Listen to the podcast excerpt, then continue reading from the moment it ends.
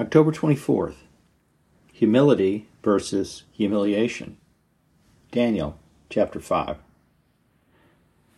Humility is a quality of the highest value to both God and people, yet humiliation is something to avoid, like the plague. So, what is humility? And how is it different? I have heard many good definitions for the word. Humility is not humiliation, which is a forced and usually painful lowering of one's standing or social position through some embarrassing mistake, revelation, or misfortune.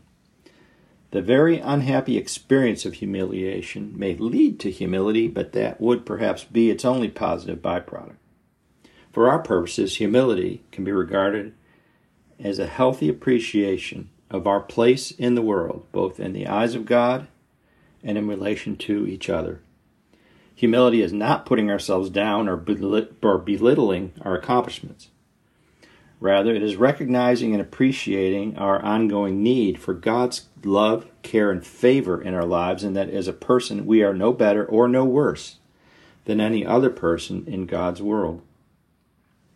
Jesus is our best example of humility, laying down his life for us on a cross. As he told the crowd, from reading from Matthew 11 Take my yoke upon you and learn from me, for I am gentle and humble in heart, and you will find rest for your souls. That's Matthew chapter 11, verse 29, New American Standard Bible. When all else fails to bring a sense of humility into our lives, God may resort to using a dose of humiliation to help produce it. In the book of Daniel, chapter 5, the prophet was called before the co regent Belshazzar to explain the mysterious writing on the wall left by a frightening, disembodied hand. Daniel first reminded Belshazzar that King Nebuchadnezzar before him had gone through a humiliating experience sent from God. Due to his excessive pride and faithlessness after being so blessed by the Lord, Nebuchadnezzar was forced to live among the wild animals for seven years before finally coming to his senses and gaining a true sense of humility. When he finally acknowledged God's sovereignty and goodness in his life, he was restored to his kingly position and throne. Yet Belshazzar mocked God and reveled using holy articles taken from God's temple in Jerusalem. And reading from Daniel chapter 5 Yet you, his son, Belshazzar, have not humbled your heart, even though you knew all this. But you've risen up against the Lord of heaven and they have brought the vessels of his house before you, and you and your nobles, your wives, and your concubines have been drinking wine out of them. And you have praised the gods of silver and gold, bronze, iron, wood, and stone, which do not see, nor hear, nor understand. But the God in whose hand your life breath and all your ways you have not glorified. Then the hand was sent from him, and this inscription was written out. Daniel chapter 5, verses 22 to 24.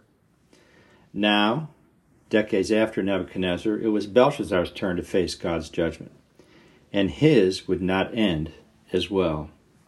Daniel went on to explain the writing on the wall. Now, this is the inscription that was written Mene, Mene, Tekel, Upharsin. This is the interpretation of the message. Mene, God has numbered your kingdom and put an end to it.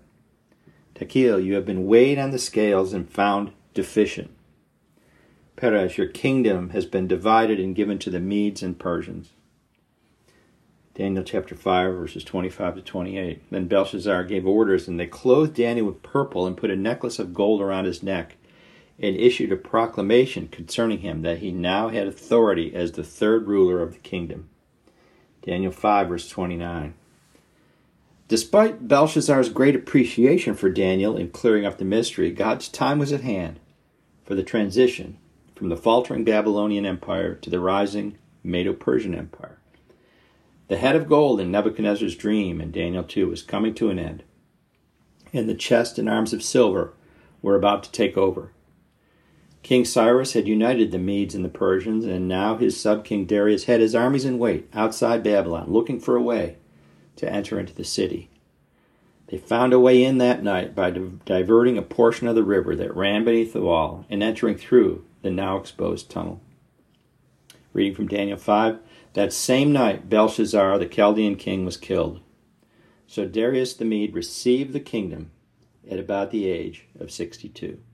That's Daniel chapter 5, verses 29 to 30. God's judgment of Belshazzar, Belshazzar was severe. Unlike King Nebuchadnezzar before him, there would be no restoration to the throne this time around. Belshazzar had insulted the Lord in just about every possible way, and God's patience ran out for both him and his empire. God is very patient and long suffering with each one of us, wanting everyone to come to repentance and to be saved. But if we pridefully taunt him with a hardened heart, act with sacrilege day after day, and continually reject his generous offer of love and forgiveness, we may one day find ourselves near the end of our own rope and in such a desperate situation. The time is now for spiritual clarity and humility, recognizing our true place in God's universe and our dependence upon Him. When we realize that God is in charge, not us, that His power and love are real, and that He is for us, not against us, we can still turn to Him, even from such a dangerous place as this. Nebuchadnezzar's story of correction and redemption is a testimony to the great lengths God will go to for our salvation. Are we willing to turn to Him in our hour of trial? If so, choose humility, not humiliation. Reflection How am I practicing humility today? How can I give more credit and honor to the Lord, the true source of my successes in life? Let us pray. Lord Jesus, you are so good and the source of all blessing and favor in my life. I am so grateful for all you have done for me, even dying on a cross, so that I may be cleansed and able to experience an eternal life with you. Help me to walk closer with you and to reflect your divine humility to all around me. We ask this in Jesus' name. Amen. And have a blessed and beautiful day walking with the Lord today.